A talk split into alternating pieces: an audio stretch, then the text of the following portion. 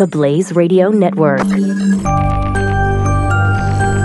On demand.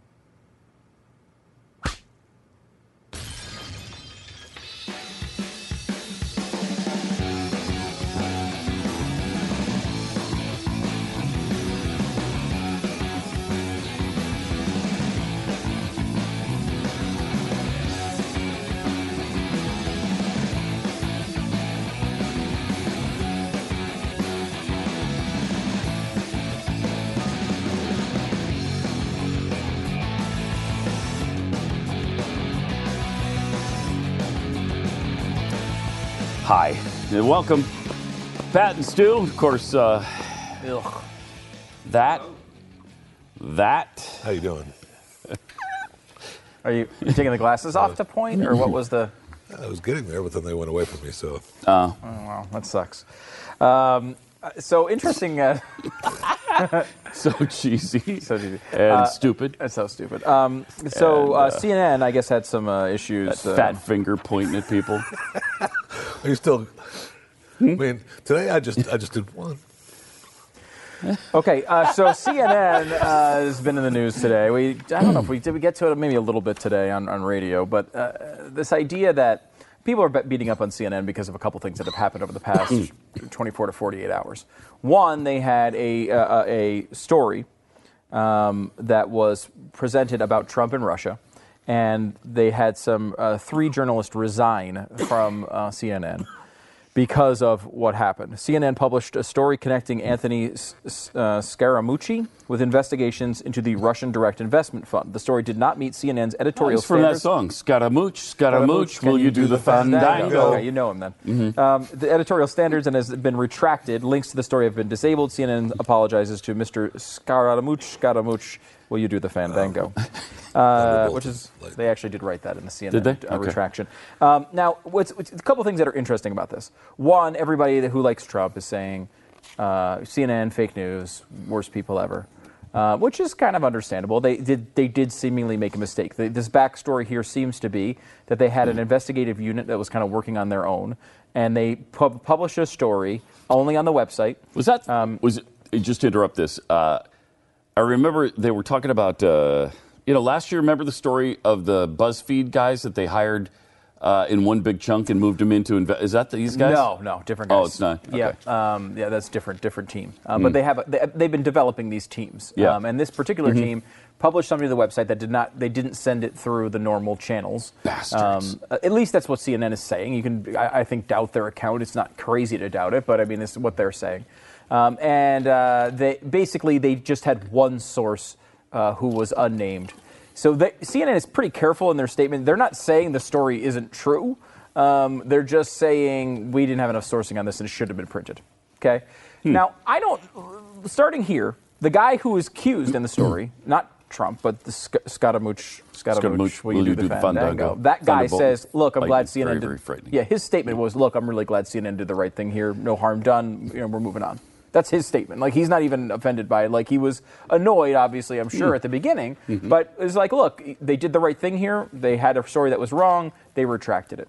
Um, I'm not exactly sure what they're supposed to do here. Obviously, the standard you want to set is to get every single story perfectly correct. But when you get one wrong, the correct thing to do is what they did, which is they not only retracted the story, took down the links, posted a, a, a, a, correction, but also basically pushed out three people over the story. Like, I, what are they supposed to do when they get a story wrong? Now, obviously, the idea is you hope to get a story right, but it blows my mind the people who are, are worried about this at CNN. The, the Alex Joneses of the world are worried about CNN getting one story wrong. If they get a thousand stories wrong in the next week, they'll have a better record than than uh, Alex Jones does. Um, and and you know, in those types of people. So like, I, while I'm no CNN defender, I mean, I have lots of problems with their coverage at times. You know, some of the people there I'm not in love with. But you know they have a lot of good people there too, and a lot of the stuff they've done has been uh, has been good. Um, see, uh, they, here are the people that got fired: Thomas Frank. Um, he uh, worked for USA Today and Newsday for three decades. Um, he was and then worked at CNN. Um, uh, uh, Lex Haris, named executive editor of CNN Investigates in January. Previously, executive editor of CNN Money, et cetera, et cetera. et You in. So relation to Lex Luthor? he was, yes. He was. Mm-hmm. It was Scaramouche. Scaramouche. We do the Fandango and Lex Luthor. Well, the main story components. I'm glad that's what you got out of this. Yeah. Yes, Uh, which is really good. Uh, the other thing that happened. Do we have the video of the CNN producer by any chance, Marissa? Oh, by the way, Marissa, thanks. Welcome back. Thanks for showing up. Uh, and uh, we really appreciate your uh, your attendance. First time in Um, nine weeks. Nine weeks. She had nine weeks of vacation. But, you know, I, uh, she's been here for a good year, so you're going to get the nine weeks. Yeah. Uh, typically, um, Obviously. which is great for her. And uh, i- i- am I correct or incorrect in assuming that we're going to have some more really terrible products from the UK today for spoons, Marissa? incorrect. How good. Oh, You're wow. incorrect in that assumption. Hmm. That's 'Cause great. That's kind of what I good. just assumed was going to happen. no, Maybe it's something normal for a change? Yeah, what- Regular, what's real our- people food? Let's ask the question. How about What's that? on People today? What are we trying? What are we trying? Ah, Pepsi Fire. Oh, Fire. You know I how kind of wondered about that. Yeah, you know, I wondered about it too, and I wondered about it so much that I purchased it myself and brought it in this morning. So good prep uh, for Marissa, who comes back to work and uh, waits for me to deliver the product that we'll use for today's show. So what is is it? Uh, it has some. it is a uh, cinnamon flavored Pepsi. Ah. Very excited about this one. Okay. Uh, I have never tried it, Pepsi Fire, and I was so excited about it, I purchased it myself and brought, brought it, in, it and, in and actually today. hand, hand delivered it to Marissa this morning. Uh, and then she was able to turn that around all the way to the segment today, uh, which is great. It's uh, exactly I mean, that, that shows how much uh, she loves her job. Coming back first day like that, turning Right. it around that quick. Woof. right. You don't get that often. You know, thank, thankfully, uh, Mm. we, uh, we really appreciate it. And welcome back, Marissa. We, we, def- we definitely missed you. Um, the, there is a story today about, um, from, I think it's James O'Keefe, in which he uh, finds a CNN producer um, in front of an elevator who may or may not have had a few drinks. He just, looks like he may have been a few in at this point. I don't know. Maybe I just picked that up. Uh, and he's pre- whoever this person is is pro- uh, pressing the CNN producer on uh, Donald Trump and is saying, "Yeah, there's really nothing to that Russia thing either. Is there? Is there? Is there?" And he's like, "Yeah, no, there's really no evidence. There's no proof yet. You know, a lot of it's, you know, I mean, I could see why he says it's BS. You know, I'd be tweeting about it being fake news too. Says something like that. That's being translated, of course, by people who like Trump to say that, you know, It's an admission. it's an admission that Yeah. they all know it's BS and they're just pursuing it anyway. It's such a it, like these things are so like before the accusation was everyone who works at CNN is targeting the president without merit. They're just going after him no matter what.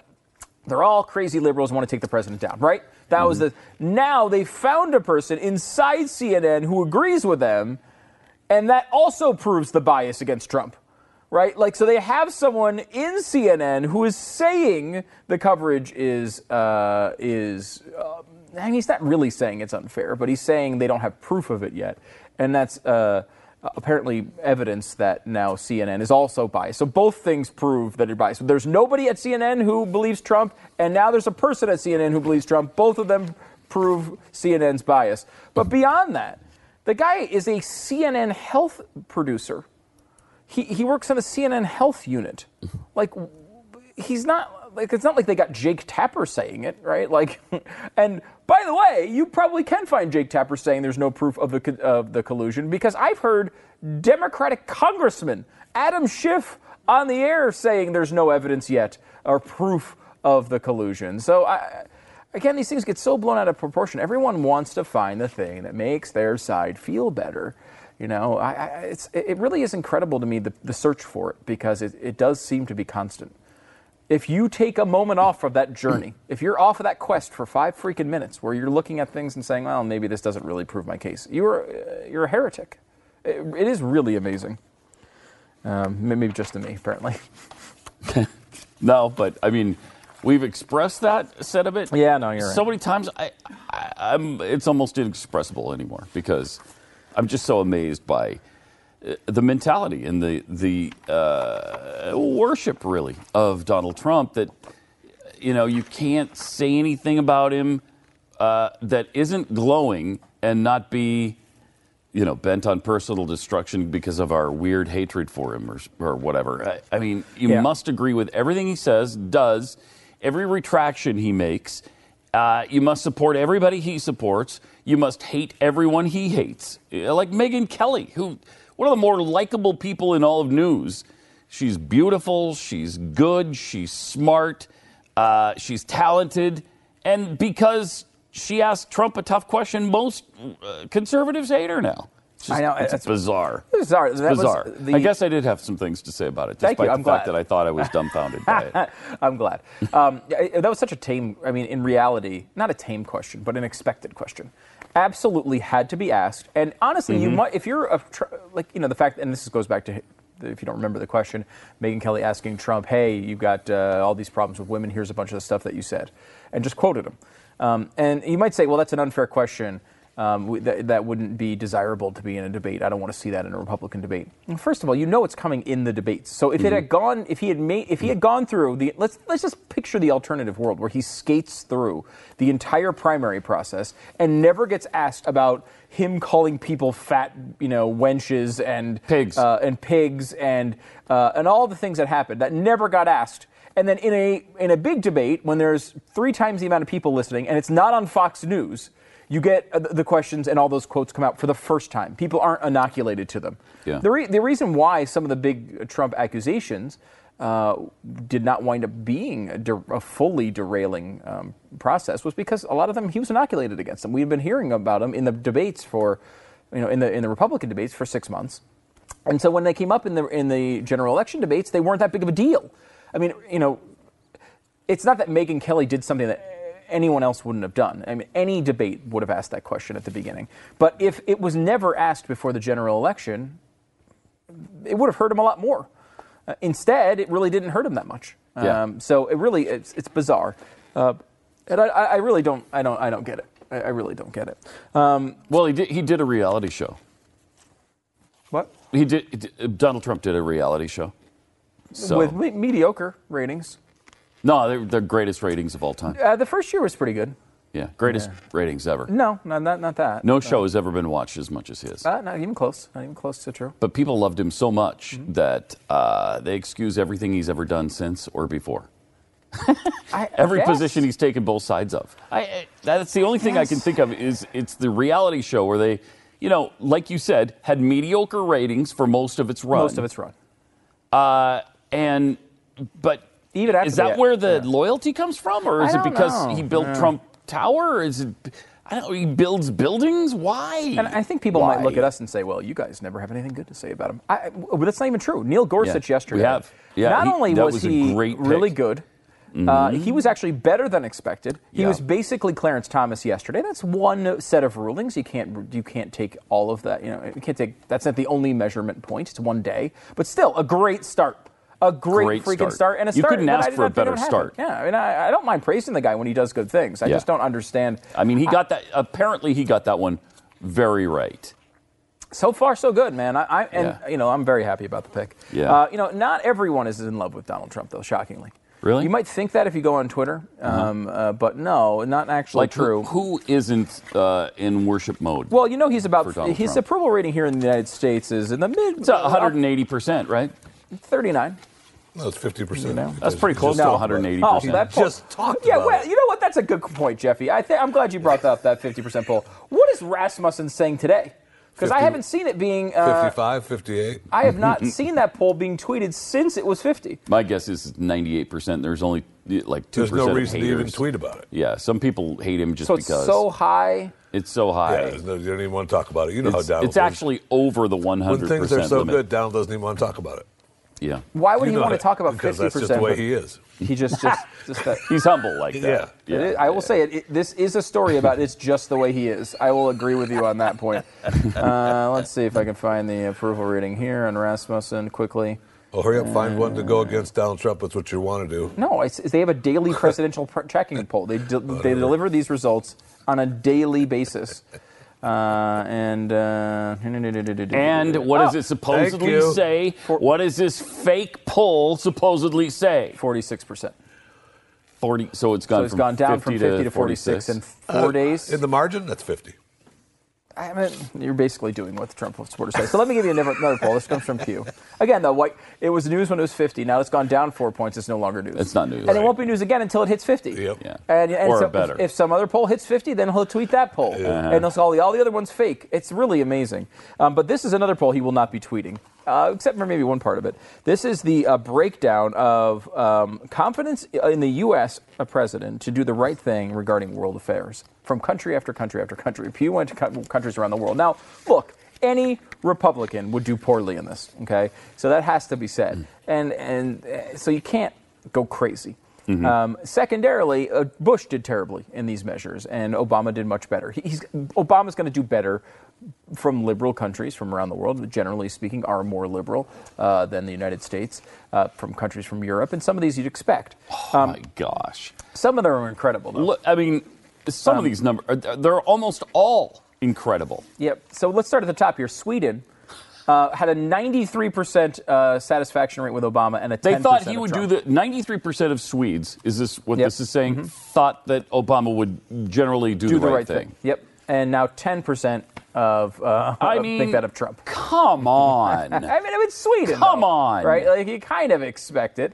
Um, then the Netherlands, it would drop from. So that's a minus 83 on the scale. Netherlands Jeez. dropped from 92 to 17. Uh, that's yeah, a well, minus I mean, 75. the Netherlands, that's, that's Obama's girlfriend, so. Is it?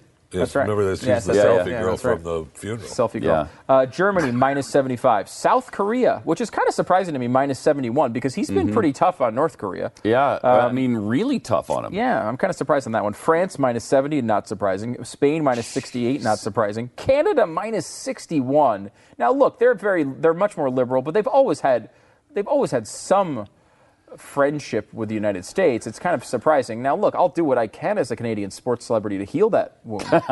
uh, you know, Is there a lot you can do? I can try. You know, I, Yeah. I can't do everything. I don't know that I can heal a 61 point gap. You're right, If yeah, it was 20, I think I could I could work. But you're between. willing to to expend some of your capital, Look, some for, of your goodwill. For both of my home countries, I can Uh-huh. do that. All right. I can do that. Uh, you've got uh, uh, UK minus 57, our greatest ally, right? I mean, uh, is supposed to be our closest ally, the special relationship, minus 57, from 79% approval to 22. Now, a lot of this is because they really liked Obama a lot more than they should have. Mm-hmm. And don't reveal the uh, the other side, please, yet uh, when it comes to the positive ratings at the bottom, because those, this is what I think is interesting. And I want you to think about this as we go. Uh, we get into some of the middle range. You know, M- M- Mexico is only minus 44, but 49 to 5. 5% approval, the lowest uh, approval, I believe, on the entire board. Um, so they didn't like Obama all that much no, either. they didn't like Obama all that much, and they really don't like Trump. Deported quite a few um, uh, illegals, and they didn't like that. No. Um, and, you know, he was not great on the border by any means, Not at all. but uh, he did do something. He, they, did, they wanted him to solve it.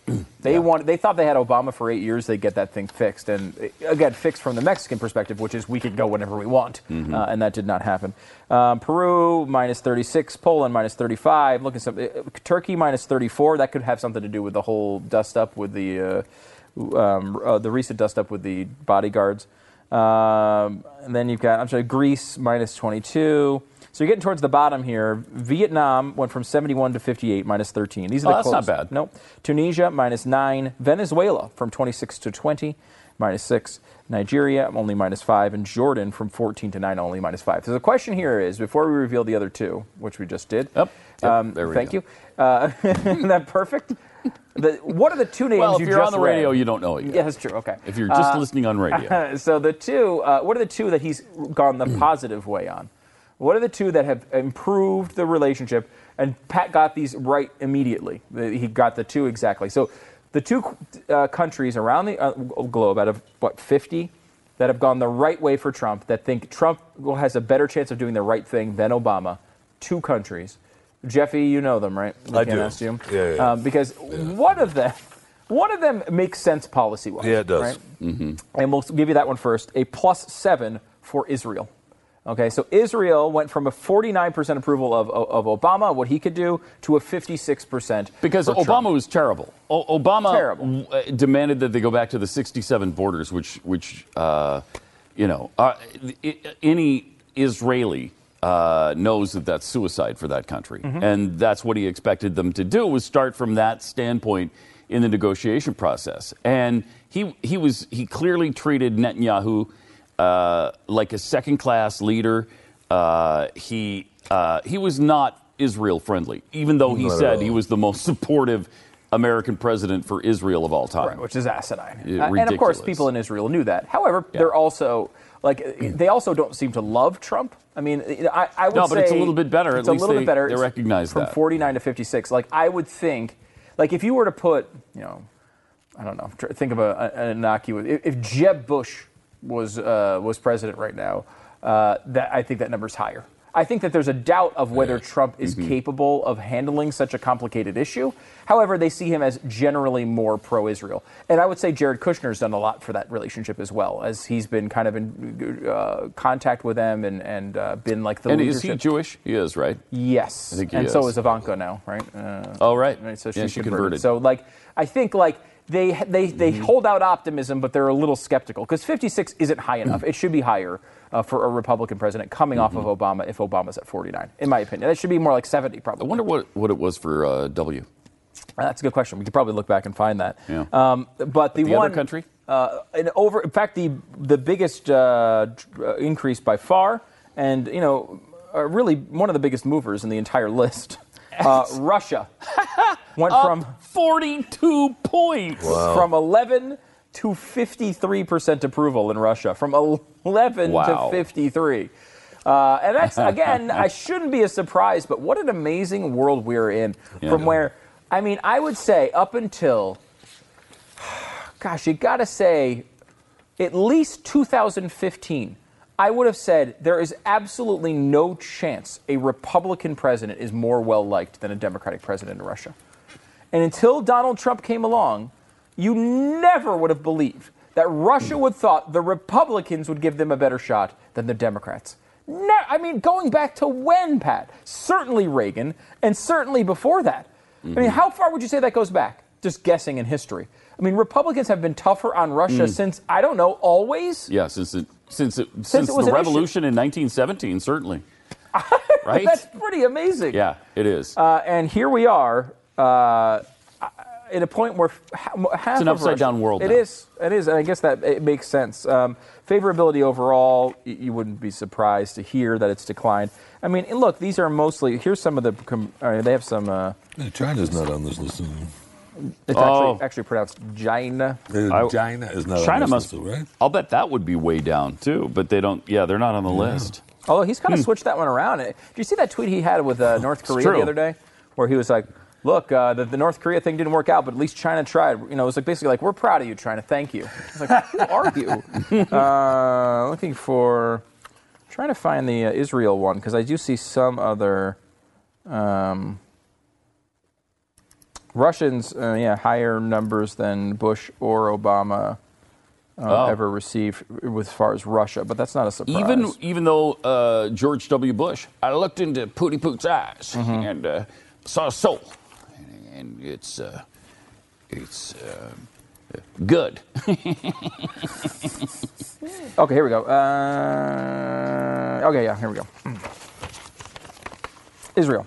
U.S. favorability consistently high in Israel, but Trump gets better ratings uh, than Obama at the end of his tenure. So, uh, favorable view of the U.S. co- Here we go. Confidence in the U.S. president. So Bush uh, was 83 percent uh, right around the Iraq War. Um, came down to a low of 57. Obama started at 56, actually rose up to 71 at one point um, in 2014. Then I guess that's probably around like the is that Arab Springtime? No, that was earlier than that. Anyway, dropped down to 49 at the end of uh, of Obama, and then Trump at 56. So Obama was higher than Trump or than Trump's first year for m- uh, half of his presidency, I would say um, where uh, where Bush was ahead of Trump for uh, his entire presidency, which is not a huge surprise, I guess. No. that it shows a little bit of that skepticism of Trump.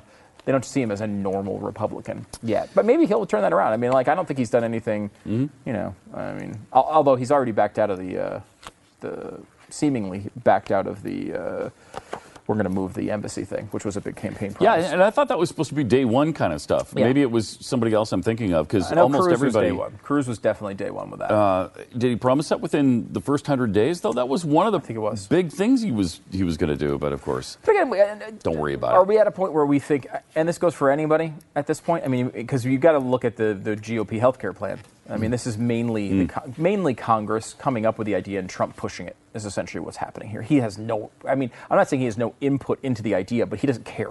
Like he could do probably whatever he wants with the healthcare bill, but he just doesn't care. So the Congress has taken it, and it's like, do you have any faith in them?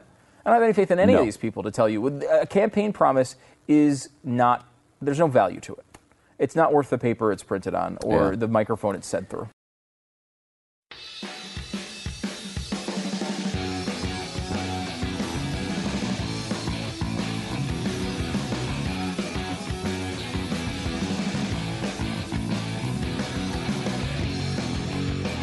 it's Pat and Stu and uh, Jeffy. Triple eight seven two seven Beck there is a story today that we didn't get to on radio that uh, just really had me livid.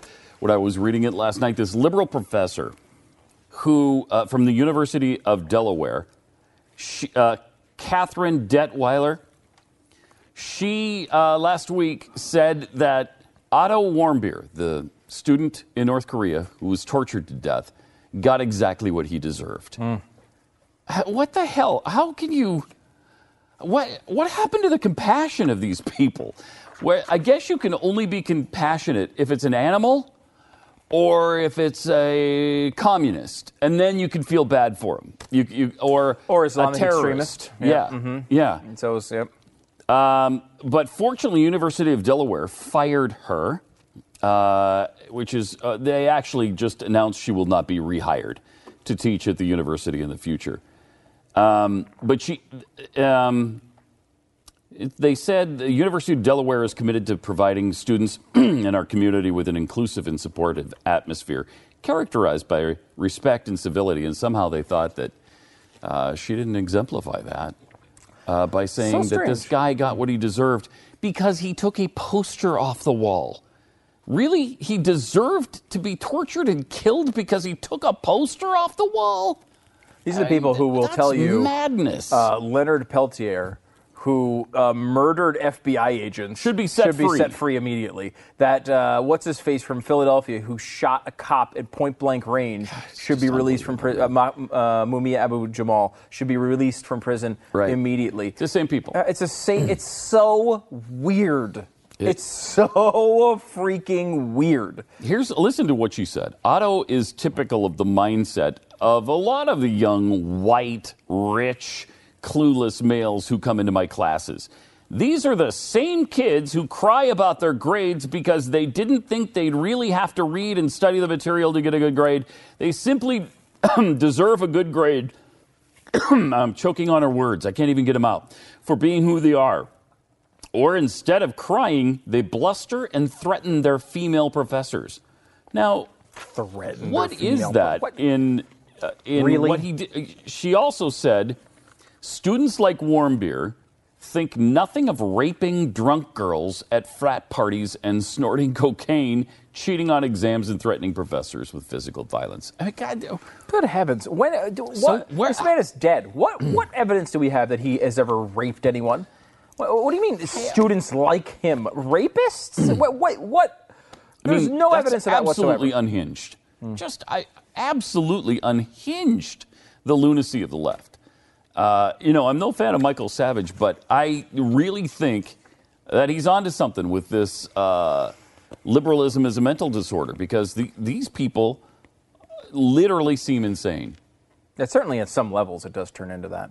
Um, you know, uh, Glenn talked about this a little bit on radio today, and that like you just get to that point. I think when you you come up as a hyper partisan, you're you will do anything to justify that you're right. Mm-hmm. You look over anything, you life and de- I mean it's you know we talk about this with with pro life all the time. People will overlook the fact that you know 53 million babies have died as if it's this passing partisan issue. Oh well, you're you're on the right and you're wrong because you're on the right. It's like I, how are you not considering this a tad more deeply than that?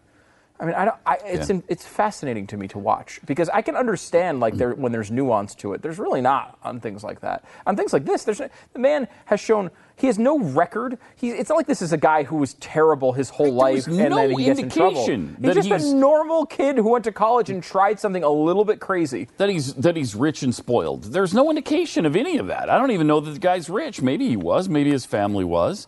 Yeah, I mean, Uh, I saw an interview with uh, the- his family and Tucker Carlson, um, who showed the, the, his bedroom, like where he slept. I mean, it looked like a very normal suburban bedroom. It did not look like he lived in a mansion or anything like that. I mean, I don't know. Maybe maybe they are wealthy. I don't know.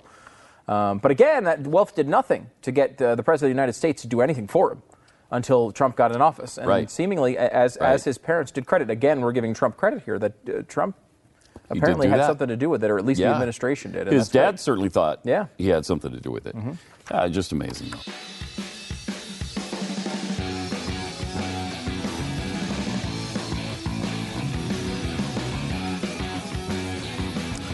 Uh, well, uh, Serena Williams and John McEnroe.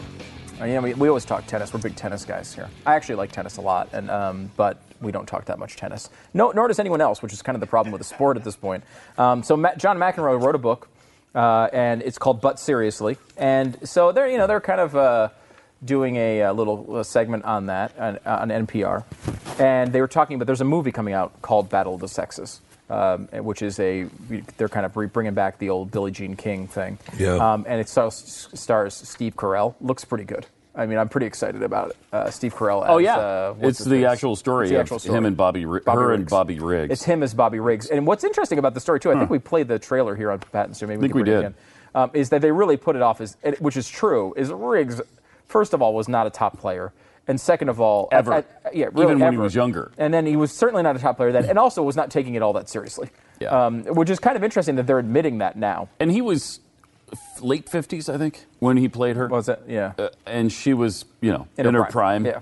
So that comment, that conversation came up, and Serena Williams is obviously very talented. So they were talking about this, and um, Mac, the, the host of the show asked why McEnroe would qualify his statement. He said she's the best female player in the world um, by uh, by calling her the best female player in the world.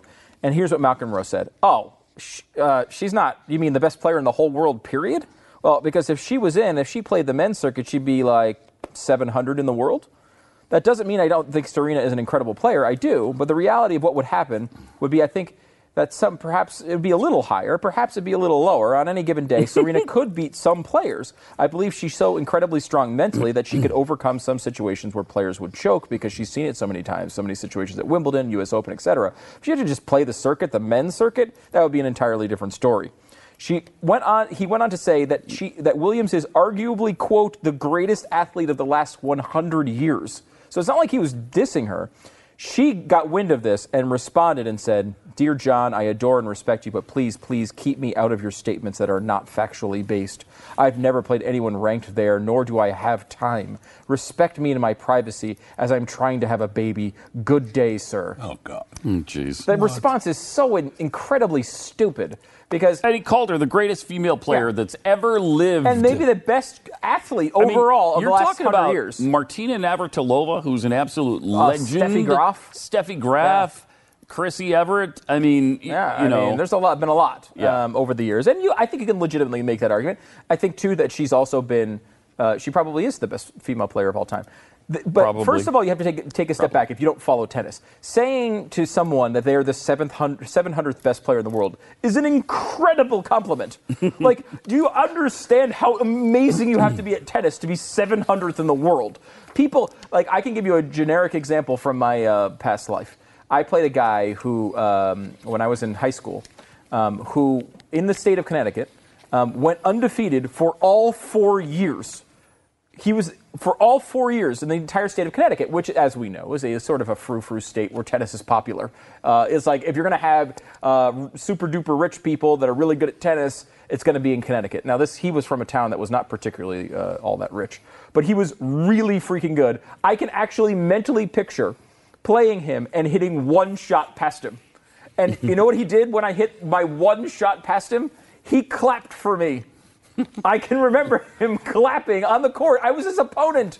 And he actually he went, I remember him clapping. Like I was so excited about it, and I'm like, oh god, this is such a meaningless thing that he knows he's still going to beat me. Uh, that uh, the fact that I just belted one right past him because I just swung as hard as I could and finally got one in. Uh, he actually clapped for me. Went on, became a professional uh, tennis player. Uh, rose through the ranks, was really good in college, everything else, went through the ranks. He peaked at 700th in the world. He was undefeated in a state for four years. As a freshman, he was undefeated in his entire state, and he wound up being 700th in the world. Being 700th in the world is incredible.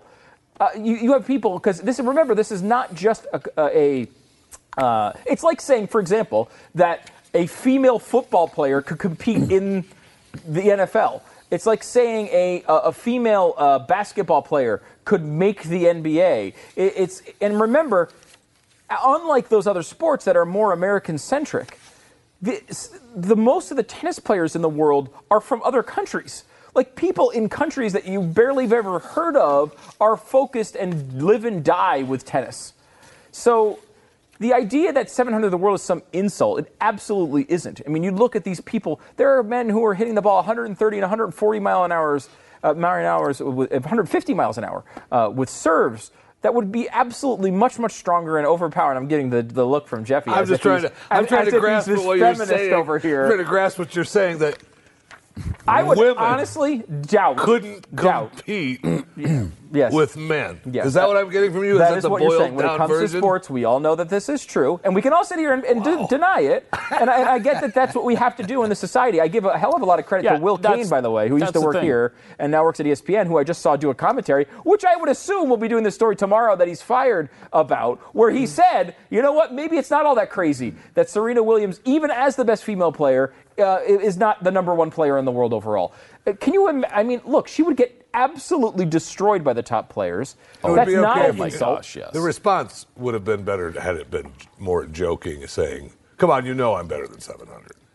Stop. Right, like her response is Stop stupid. it. First of all, don't don't uh, don't uh, keep me out of your statements that are not factually based. Well, you haven't played these players, so of course it's not factually based. Like so, the whole thing is a hypothetical. It's a whole thing's a hypothetical, uh, which was, by the way. Uh, presented by the interviewer, who said, "What do you mean she's not the best player in the world?" Well, he answered, "She's not." There was a, it was a hypothetical conversation. Then she says, uh, "I've never played anyone ranked there, nor do I have time." You don't have time for a match? What do you mean? You have plenty of time. The idea is if you wanted to go and challenge uh, the best players in the world, and they actually decided to, to play you at 100%, they would beat you easily. That, that doesn't mean you're not the best female player in the world. That's just the freaking truth. Now, in tennis, I think there's more competition than there would be in the NFL. Um, but again, you know, uh, there's, there's are, there are physical in this uh, environment, we're lines here. supposed to we're, supposed, to believe All deny it. We sure that are. that women are just as good in every way as men, i- even in sports. Yeah. and they're just not. When you they're not physically capable of the things men are. They're not. Almost.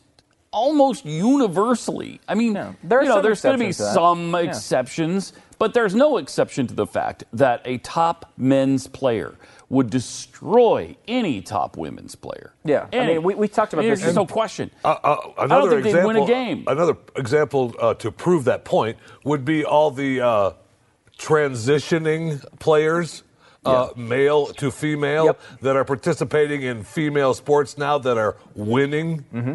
Yeah. Come on now. Yeah. Right. I mean, look, this is not, that's not to say that, I mean, when you judge an athlete, you judge them against their competition, right? So the fact that Serena Williams has dominated her competition more than Djokovic or Nadal or even Federer great, yeah. has, I, I think you could say when you, you have to, when you compare them like that, it's, but it's the same thing of saying like, well, uh, you know, a college football team that has dominated is as good as the NFL team.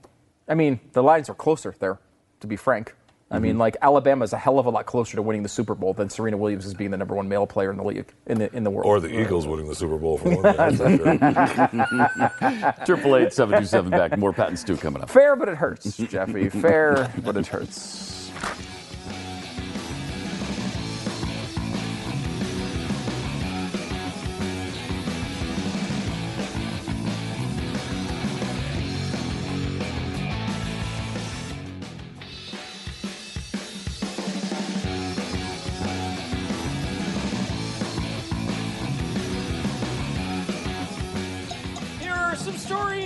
Found and felt like sharing with us so we don't have to talk anymore. Breaking news that uh, has just come down in the last couple hours. We'll get more information uh, for sure throughout the day and tomorrow. But uh, global ransomware attack causes chaos again. Uh, they're attacking uh, European countries right now. Uh, companies, and there are companies across the globe that are reporting that they've been attacked with this ransomware. So uh, be prepared for all that because we've got uh, Ukrainian central bank, aircraft manufacturers, postal services, Danish shipping company, Russian oil producers. Uh, they're all being uh, hacked right now. Uh, So Jeffy, when you were able to steal a credit card or whatever, what, how much do you get for that in the open market? Well, they are charging uh, three hundred dollars worth of Bitcoin, uh, and they'll send you the, they'll free your computer up. So at least that's the So first. The are- first the first ransomware says if you see this, then your files are no longer accessible.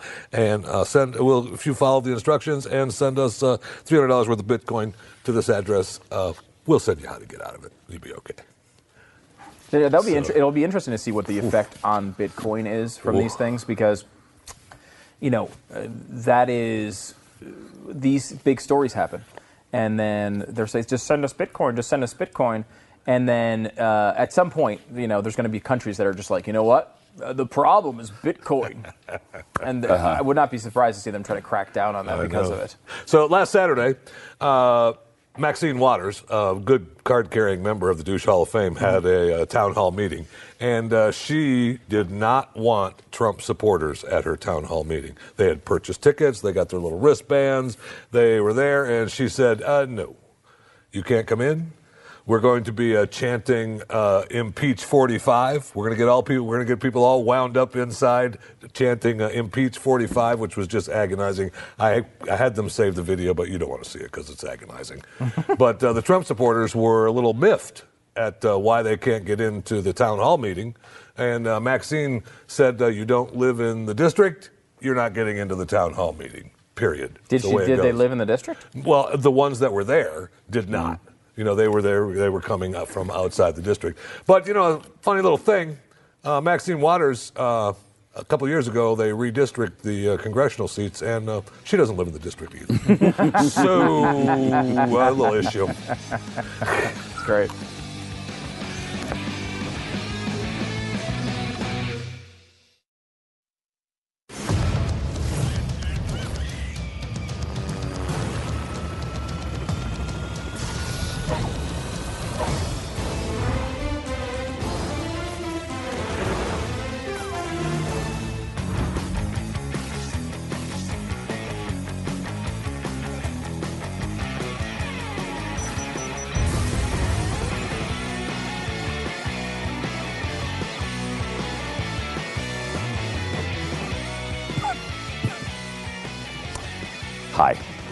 Triple eight seven two seven Beck. It is Pat and Stu.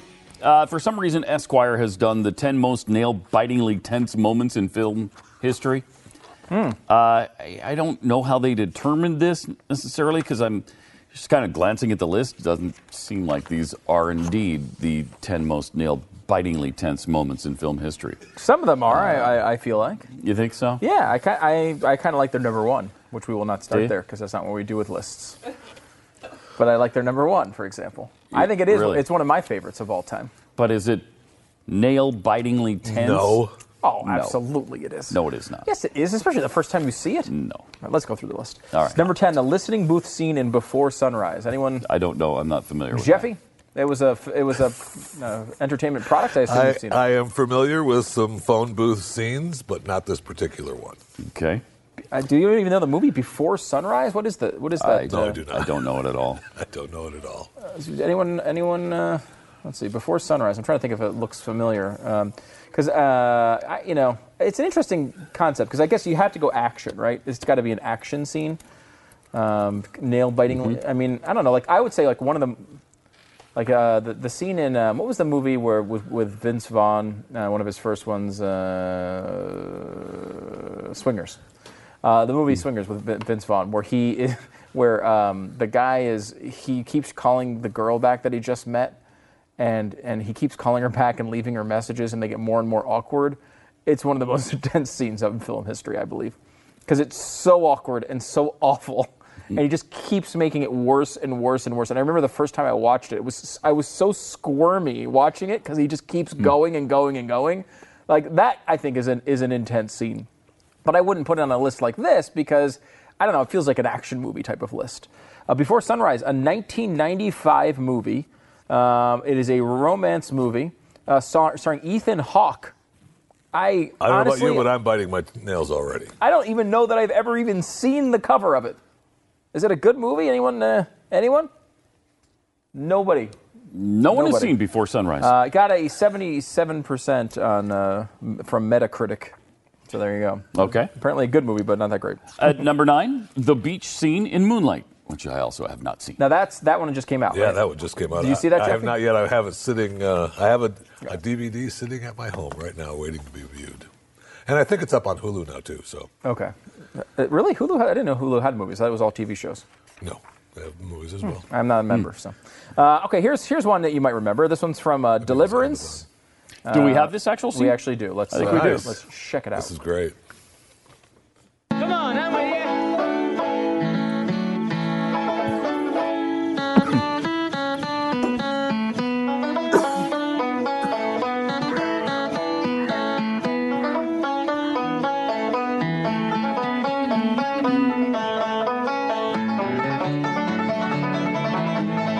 Good looking kid.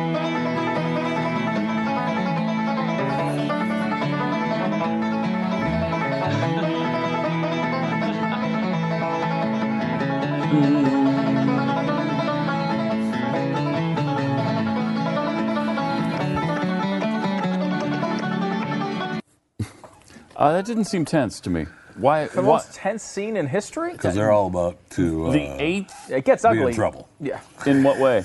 What's going to happen there? Jeffy? Is that the? You have not seen Deliverance? No, I have never seen Deliverance. Oh, really? Uh, it's been a long time, but I mean, the result. I mean, I know of it. The result, the thing that everyone knows about that movie, I guess, Yes, is the pig, of course. It does not. Uh, there's some. There's some Got negative a mighty pretty mouth or whatever. That's Um, yeah. So this that's about to happen there. And there, there's already begun. They were back in the woods, and uh, they've met the. As you, as you notice, the banjo player. Uh, he is one of the mountain folk, Yes, he's definitely a mountain folk. and he's one of the, you know, of course, the classic. Uh, this is the way mountain folk are, and so the family is, uh, you know, pretty protective. Mm-hmm. And they don't like outsiders. No, and it, it's funny. This movie, I would say, has spawned so many horror movies uh, in, in a way. Like you know, all the like the hills have eyes Yeah. and and all that stuff. That kind of like that you go into the middle of nowhere. There's a bunch of weirdos in a family.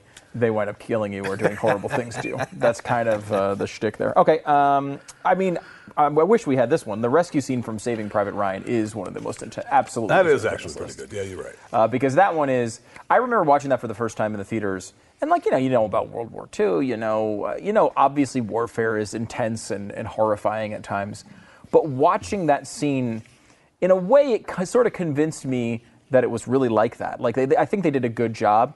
And one of the things that was so crazy about that is just those the U-boats, the the, the doors opening Yeah. and then bullets. It's like You don't think why of that. didn't they open up the other way? Yeah, they don't think of that. he should have turned And- them around and backed them in. So I don't know. Mm-hmm. them, so many of them had so much weight on there. They just were. They were still in the water. They're drowning. I mean, it was Oh, horrible. Horrible. How that didn't. Uh, I mean, how that was a victory.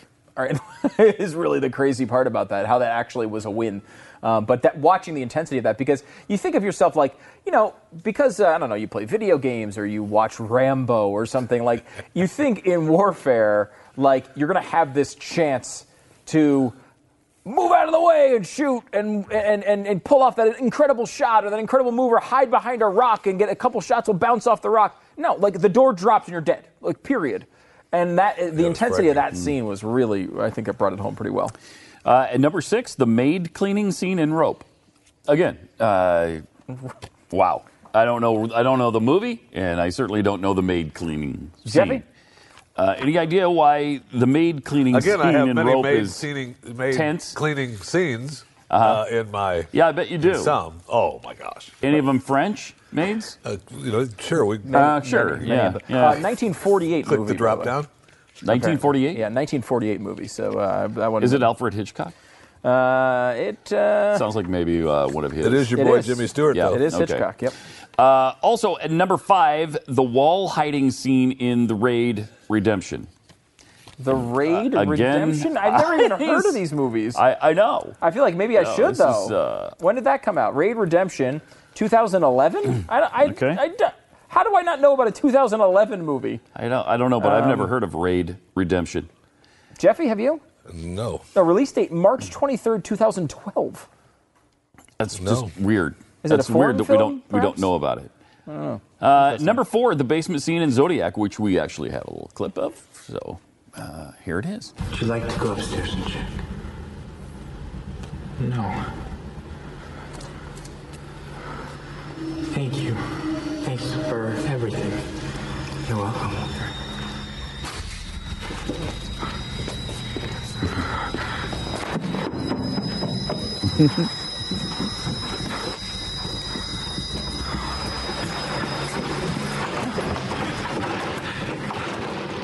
Oh boy.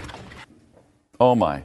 Yeah. I, I feel like bad things are about to happen. There. yeah. You, you get that impression. I've heard really, really good things about that movie. Have people seen it? Uh, Jeffy, have you seen that one? No, I have not. You really, I mean, when we say you watch every entertainment product, it really is TV shows. You really don't see I a lot of movies. movies. I don't go to the theater. I don't like going to the theater. But this has came out a long time. Was it 2012, maybe too? I mean, it was in the 2000s, but it was. I mean, Why do you not like going to the theater? oh, you know him. Uh, First of all, if it's money, he's a no. Mm-hmm. Um, that's and they, amazingly, they charge money. they do. Amazingly, they charge money. Okay, the. Uh, I don't know if I, I'm trying to think if I've seen this movie either. I haven't. I feel like this is is this uh, is This is a Sicario newer the one one. with uh, the guy from uh, that was in this is the big drug deal. Movie. yeah I, And this I- is a what? recent I- one, right? This is I from rented this for a plane one Maybe time maybe last year, yes Del Toro and right? yes Benicio del Toro that's what I'm thinking of Bro- yeah, Josh Brolin. Yeah you know I did see this movie um, The, was the which bridge one is it scene the bridge tense? standoff uh, I don't really remember it honestly Okay. all that well Like, it was it was I remember watching it and being like eh that wasn't as good as I thought it was going to be Huh. So I don't Okay. know. Uh, the drug deal in Boogie Nights. Now, Jeffy, I know you've seen that movie. Obviously, it's about porn. Uh, so you've obviously seen it. Dirk Diggler, uh, star of the uh, of the of many adult films, apparently in this particular world. Uh, it was also the movie that uh, Heather Graham basically broke up with her family over, Yeah. uh, because she's a, a female porn star in that movie, and uh, there's some uh, some aggressive. She's maybe uh, naked a lot. Uh, Oh, really? Maybe having a lot of sex. Uh, And Question her about that. her uh, parents were not happy. Parents were not happy. Yeah, about that, I guess they're, really. I think maybe very religious Never get potentially. We're not Oh, like, wow. hey, I don't really want my daughter having sex with 40 guys on film in a movie. Hmm. this is not real sex. It's true. It was. I, we don't think, at least, it was real sex. Um, but I'm trying to think of the drug deal scene. Uh, yeah, okay, I There kind was, of I remember mean, that. there was plenty of uh, scenes that were cringeworthy.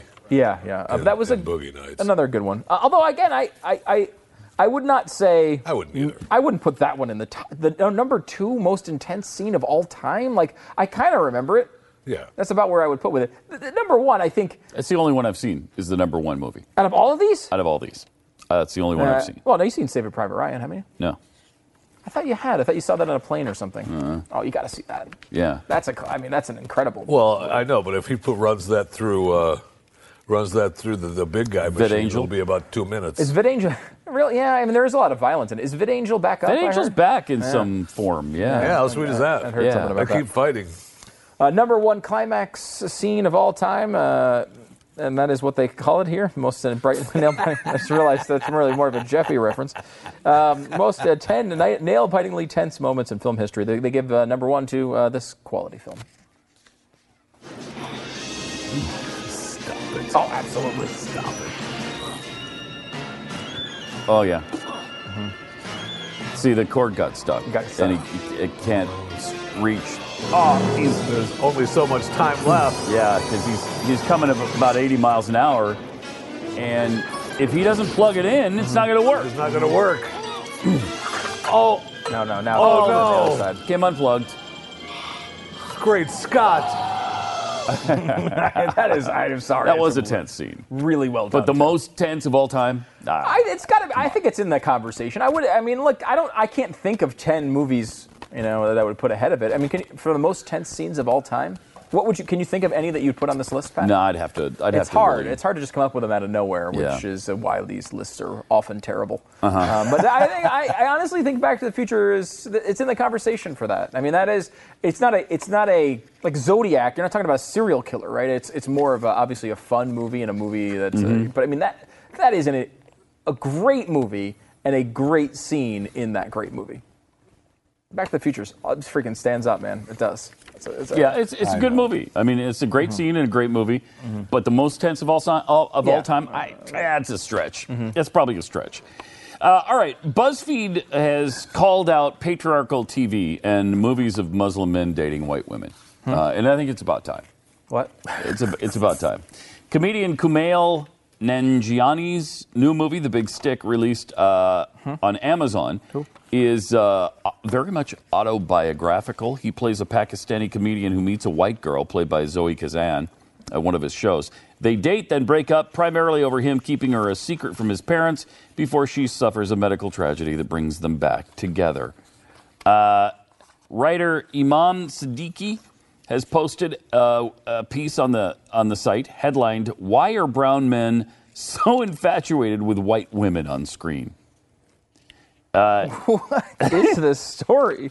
This is amazing. yeah, it is. Yeah. Why is it, Pat? Do you have the answer? Uh, well, Siddiquee, a writer and filmmaker based in Philadelphia, uh, hits out at what he thinks is growing uh, growing sinister trend for Muslims to hook up with white women in movies and on TV shows.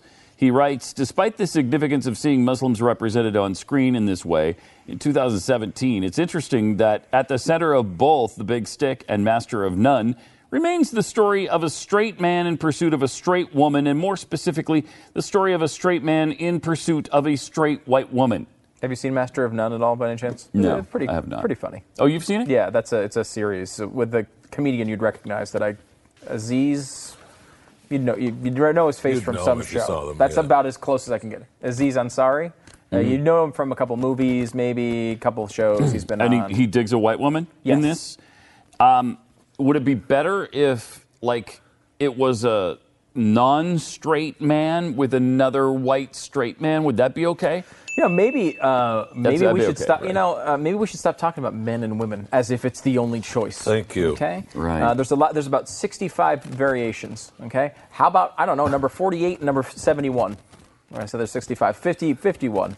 Why not number 48, number 51 on the gender list? Why not? Why not? You know why? because of people like you. Because of people like you who will say, "Hey, Mm. that doesn't fit my standards of normal," as if normal is a word that has a meaning. Yeah, well, it does. Oh, it does, huh? Yeah. I mean, he's admitting Okay. it. He's right, right here. You're watching it happen, America. Normal does have a meaning. Unbelievable. Oh, he said it again. It's Seriously, not just random this? letters Are we put still together. on the air? We are still on the air. People are seeing this happen. Pat said normal is a word with a meaning.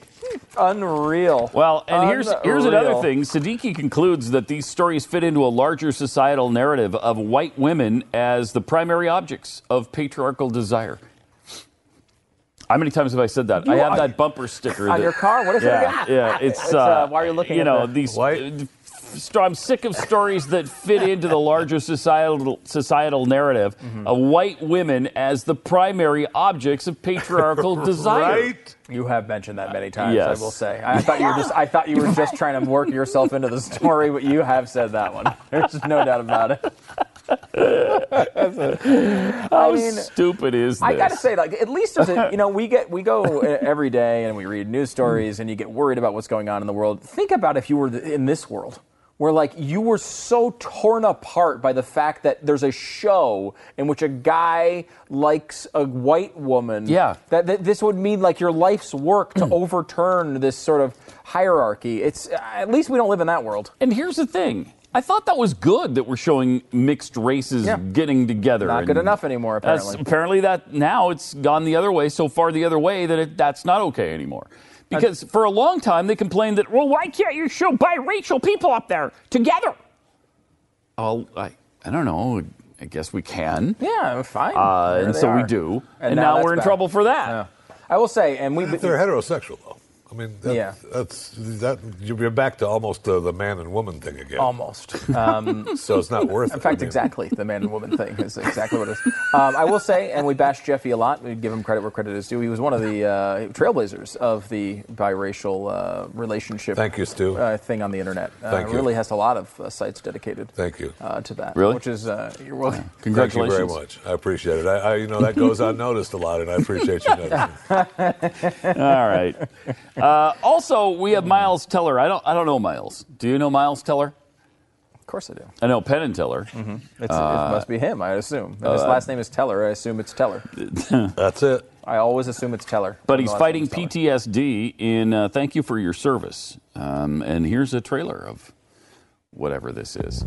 I rode shotgun in the lead Humvee, and I looked for bombs. Stop the truck. You don't see the bomb unless they want you to. What you got? I don't see nothing, man. You don't see it. He feels it. I was a good soldier. I had purpose, and I loved it. You kick some ass over there? Yeah. Yeah, man. We oh, wanted nice. it to be perfect.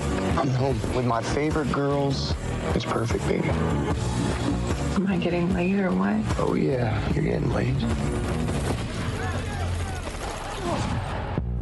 Maybe I'm foolish. How long you been up? It's already 4 p.m. in Baghdad. Got one chocolate chip smiley face pancake for you. She doesn't like chocolate. Okay, I guess I missed that part. I'm only human. Two Army Commendation Medals, an Army Achievement Medal. Impressive. You never told me you were a hero. Don't spare me the details. I can take anything but quiet. Some people got the real problem. You are my hammer out there. Don't let these young guys see you fold. Some people think I can. I don't belong here. He did his job. Now do yours. I'm only human. After all, I'm only human. You alright? No, I'm not alright. Don't put the blame on me. Can't name him after me. Put the blame on me. It's too perfect. Is there a specific incident that troubles you? Cause I'm no prophet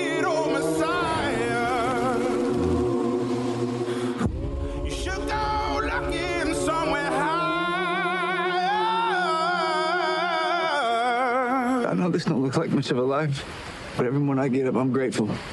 I'm alive because of you. I'm only human. I made mistakes. I'm only human. It's all it takes to put the blame on me. Thank you for looking after my son. I'm not a hero. We're brothers. We look after each other. I'm only human after all. Hmm. Wow. Don't put the That was powerful. Yeah. You know, we, for, we forget sometimes of how difficult that is and what these guys go through. Guys, girls, uh, w- men and women go through over there. Jeez. Uh, incredible and Take a uh, lot for granted. Also, from the if you're coming from Lone Survivor and American Sniper, I mean, I, I, That's gonna be some quality stuff. I think it's going to be a good movie, and B, um, we feel fairly confident they're going to treat our troops the right way. Yeah. um, they did certainly did it there. Um, so uh, that'll be great. Uh, I can't wait to see that one. I didn't even know that was coming out. This is why we do this show, so we can find out what movies are coming out. uh, that's kind of the way we do it.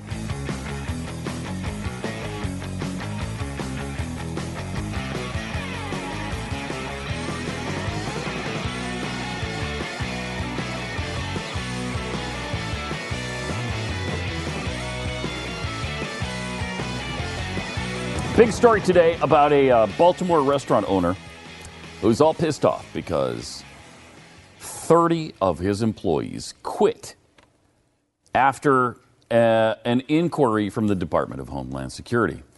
Uh, the Homeland Security had the nerve, the unmitigated gall, the hate to show up and say, hey, we just need some documentation on your workers.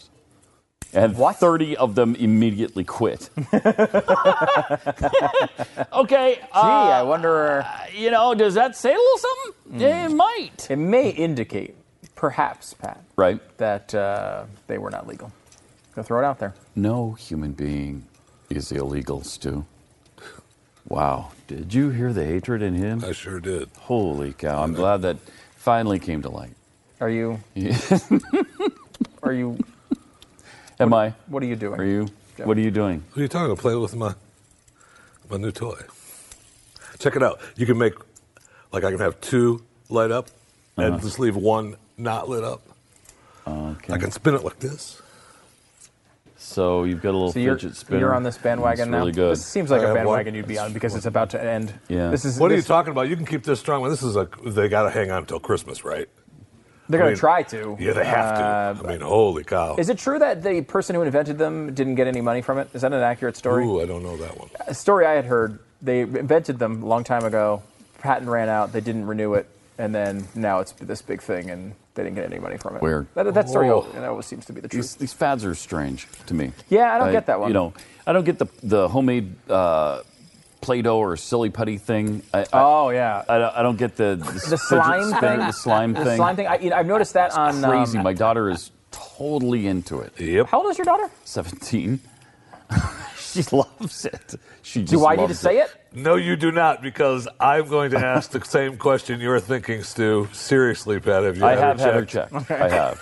Yes, I have. Had her checked a few times. because I see that on the kids. Um, uh, you know, like they'll watch like you know some Disney show or whatever, and in the commercials, it's like Elmer's glue or something. Yeah. And Elmer's glue now doesn't run commercials for their glue; they run it as an ingredient in this slime. Right. That's how that's how prevalent it is. Yeah. That's where Bizarre. Elmer's glue is making all their money right now. it's just it's really weird. Bizarre. Really weird. Bizarre.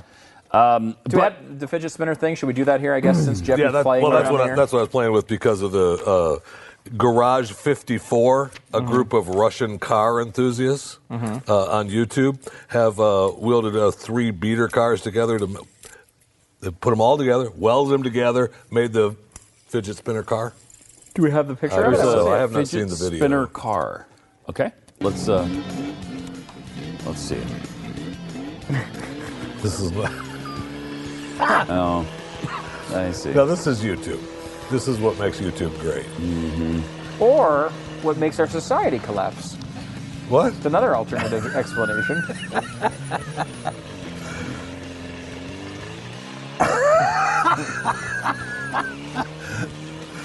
Oh, I, seriously, that's what makes YouTube great.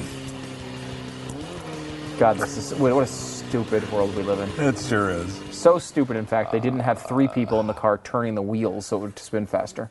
Oh, that's some weirdness right there. Stupid. Stupid, What stupid. kind of time do you have on your hands to go ahead and do that something like that? I honestly, that's what the internet rewards. It sure if, is. If because Yes. if you if you do an incredibly complicated task, the internet will love it and they'll post it like crazy. If you do an incredibly complicated task that achieves nothing, they'll really love it. Mm-hmm. It's like if you were to do like, you know, th- th- if you build uh, an entire, if you build a model of the United States uh, and every city out of toothpicks, that will be the, that will be everywhere, and it'll be posted like crazy. If you build it out of hamsters, it will be even more. It will be posted even more. If you do something that's actually worthwhile, it might be Eh. posted a little bit. But it's like it's the incredible effort for no return that they freaking love on the internet. And I, I, I don't really, it really does seem like the thing that goes viral more than anything else is uh, the person who does a very difficult task that achieves nothing. Yeah, mm-hmm. yeah, yeah. Like, uh, I keep going back to the uh, the uh, like the 500 matchsticks, the cake, the matchstick where they all burn, and you just have to watch them all burn down, to nothing. Look what happens when he lights one match. Yeah, like I, I, it's so bizarre. I don't. I watched I, it. I guess it's just entertainment. You know, Yeah. It really is just pure nonsense. But there you go. Triple eight seven two seven Beck. More Pat and Stu is inevitable. That's what makes YouTube great. No, it's not. It's what's the collapse of our society. By the way, uh, the uh, the society I don't want to collapse has produced a brand new soda that we try next on Spoons. Yum.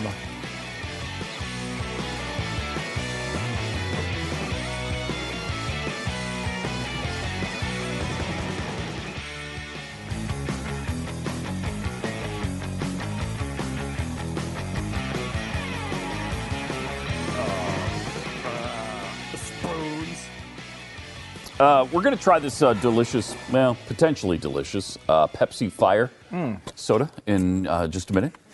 Uh, but first, I wanted to finish this Baltimore story, okay? Because the 30 employees who left when Homeland Security uh, showed up and they just wanted documentation of the immigration status of the workers. Uh, it's kind of what Homeland Security does, it's one of their functions. Um, it stunned the eateries diners.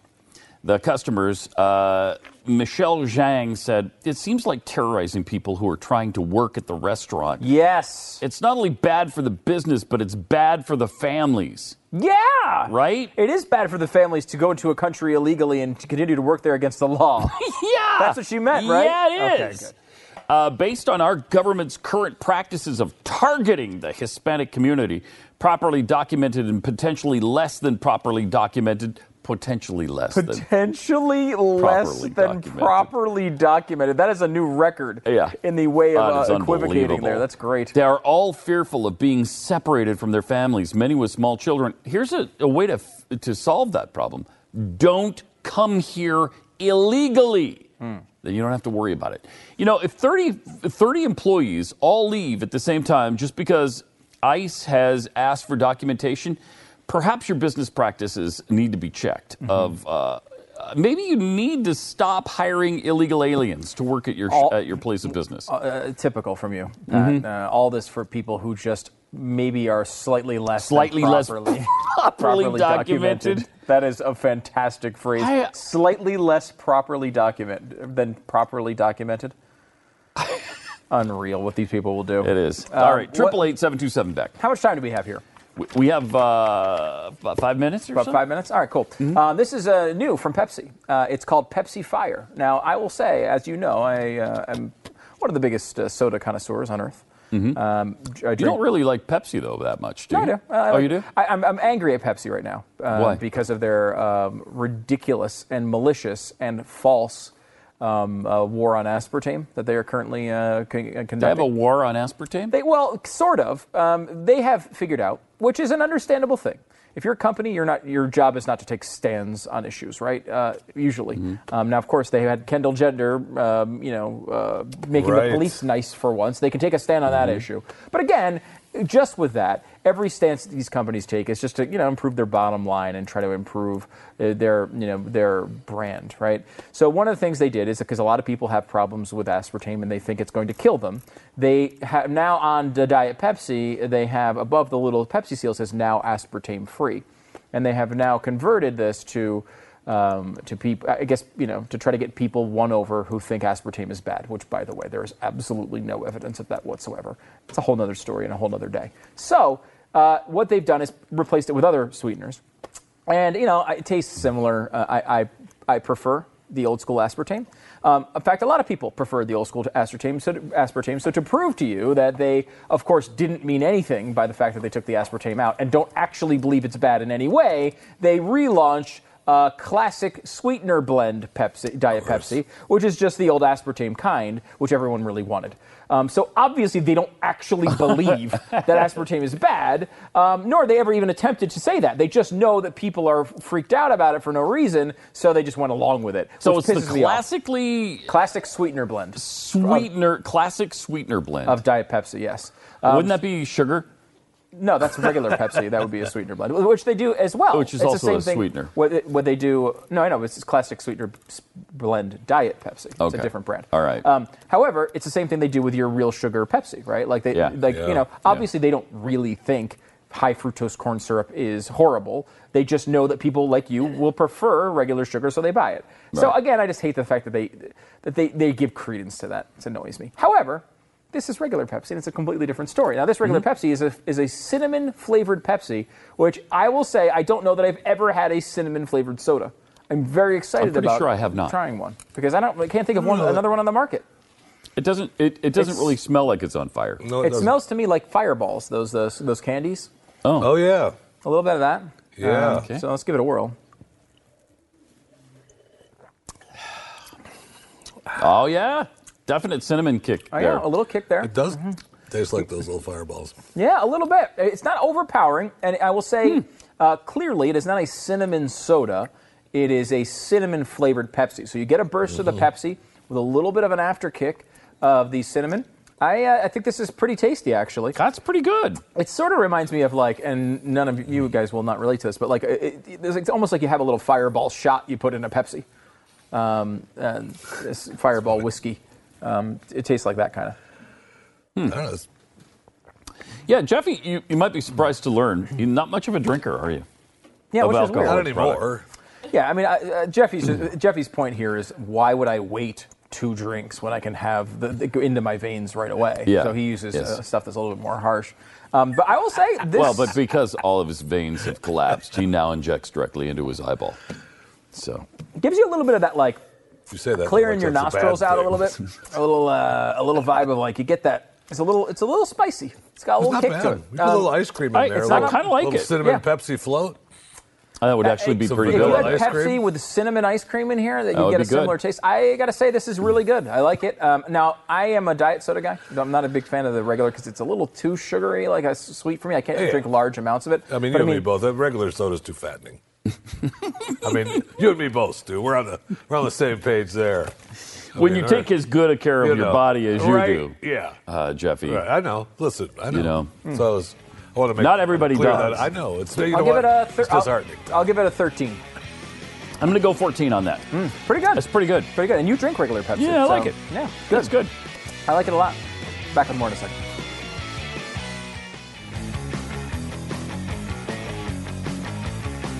Hi, it's Pat and Stu. Triple eight seven two seven Beck. Uh, hey, on uh, another episode of uh, is this in the you Think know tank, yeah. in the think tank? Uh, Glenn was talking about the latest book books he's having all of us read. There's like 19 of them that we get to read in four days. Uh, here's why they're so important. I want to talk to you a little bit, and this is going to be happening so fast, um, but I want you to know that if you'll read these four books, uh, it will help you understand where I'm going and why I'm doing it. Um, I feel more uh, energized than I have since 2006. Um, and I can't wait to get started. I feel more clear than I have felt since probably 2011 or 12.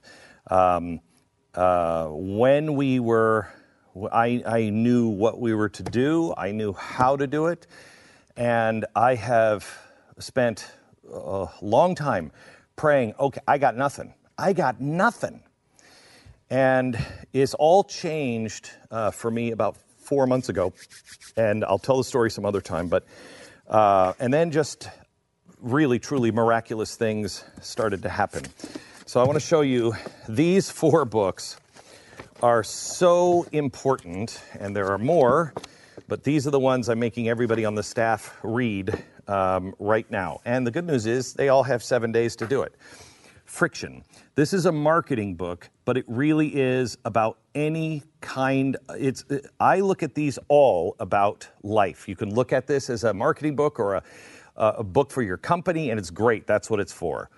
But it's all about reducing friction, and everything is a friction point. Uber is uh, Uber is your competitor if you're in business, even if you're not in the car business, because once somebody makes something so easy to do something, everybody is like, why don't you just make that easier for me? This plays a role because of, of what I found in this book. Now, this book is called Tribal Leadership, uh, and it is a, you watch good TED Talks really on almost all of these. Um, this book is about how to build a good company uh, of tribes.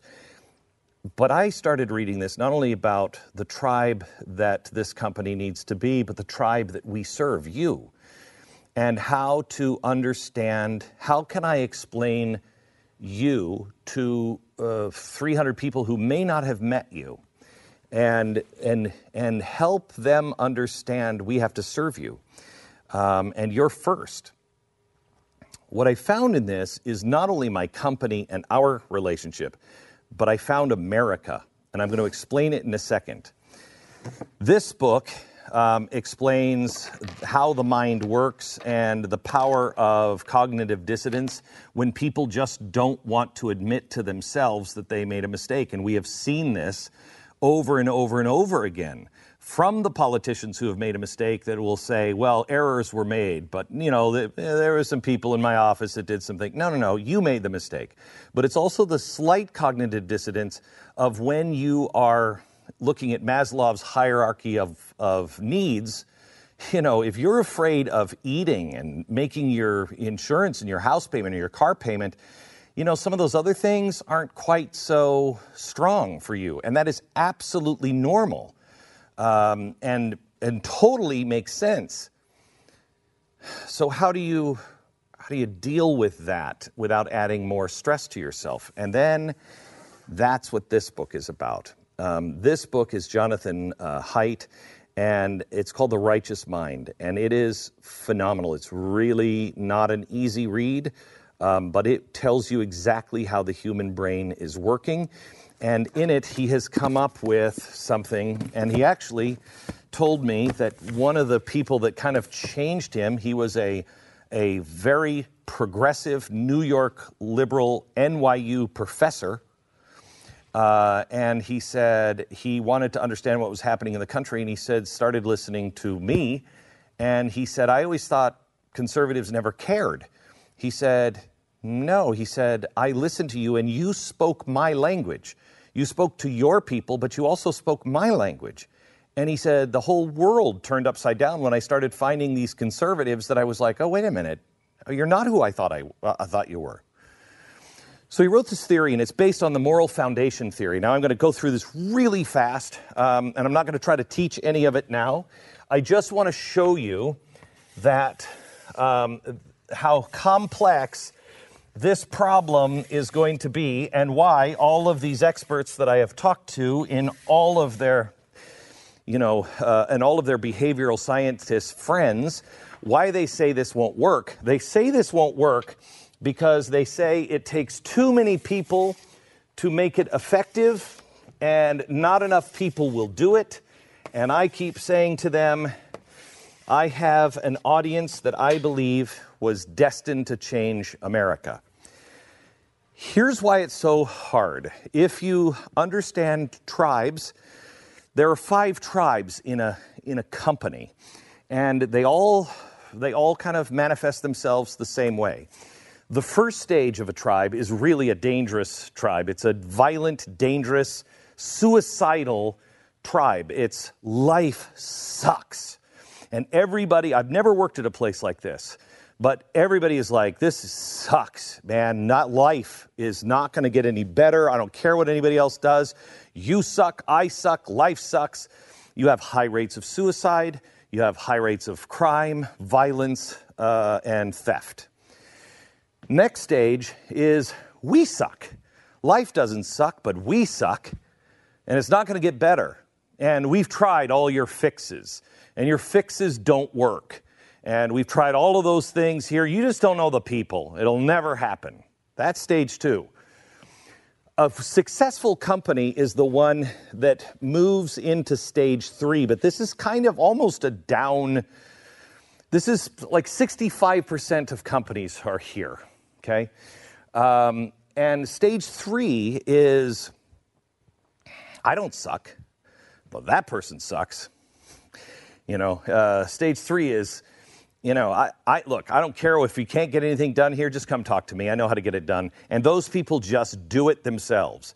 The problem with that is when you have a company that where a couple of people are in stage three, they just start moving and they just have they become arrogant and it can cause real problems and push you back into stage two. Stage three is really a staging ground, if you will, if you can get people to start working together to stage four. And stage four is where it starts to get good. Stage four is none of us suck. It's the other company or the other country that sucks. Stage five is our goal America, 1800s, uh, late 1800s. This is great. I mean, we don't even know how we're doing all of this stuff. And all the other people are looking in, and you're not saying you suck, you're saying, come on in, it's great. That's our goal. We are between here and we're headed here. Look at the suicide rate in the country. Look at the suicide rate with, with uh, teenagers, millennials. Look at, look at the suicide rate is going through the roof. Look at the violence on the street. Look at the anarchists. What are the anarchists? Nothing's going to work. Nothing works. Even us, yeah, we tried the Tea Party thing. It's not going to work. We voted for them. It's not going to work. That's where we are. Fortunately, there are others up here. My problem was many people were down here and here, And only people who really understand this can speak to those people. So, we have to speak to a nation. You can only reach people in the stage with the language that they're in. So you can't talk to somebody and say, oh my gosh, America could be so great to somebody who's down here. They won't hear it. They'll be like, yeah, yeah, whatever. However, Jonathan, Jonathan Haidt, this part of the, uh, of the theory is coming from this book. Now, nobody else is tying these together. The second is coming from this book. And this book, Jonathan Haidt said, Glenn, I never thought people cared. I didn't think conservatives cared. And that's because when we were talking about the border, for instance, remember I said we have to look at these as human beings and children. We have to go and take care of the children. I am 100% against illegal immigration.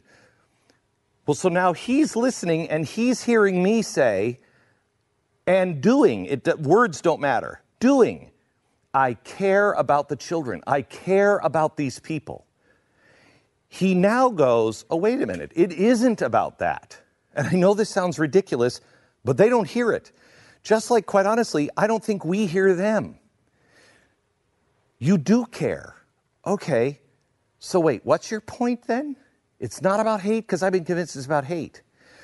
I have to speak their language, and they only think of these two. They only think of care and harm and liberty and oppression, and not really liberty, it's more about oppression. They, they speak these languages. That's it, liberals. We generally speak these languages. We need to speak these. But then when we're talking to our friends, we have to know wait a minute, what stage are they in? Are they nothing's going to be fixed because you don't know the people around here? You haven't dealt with Congress, you don't know. They'll never change. You have to approach them with this message, not ours. If we're saying about the border, we're talking about authority. They're talking about care. You have to speak their language, and then you have to speak at their level. This is going to be really hard, but it's what we have to do, and it's the only way forward. Otherwise, we're going to kill each other with shovels. Back in a minute.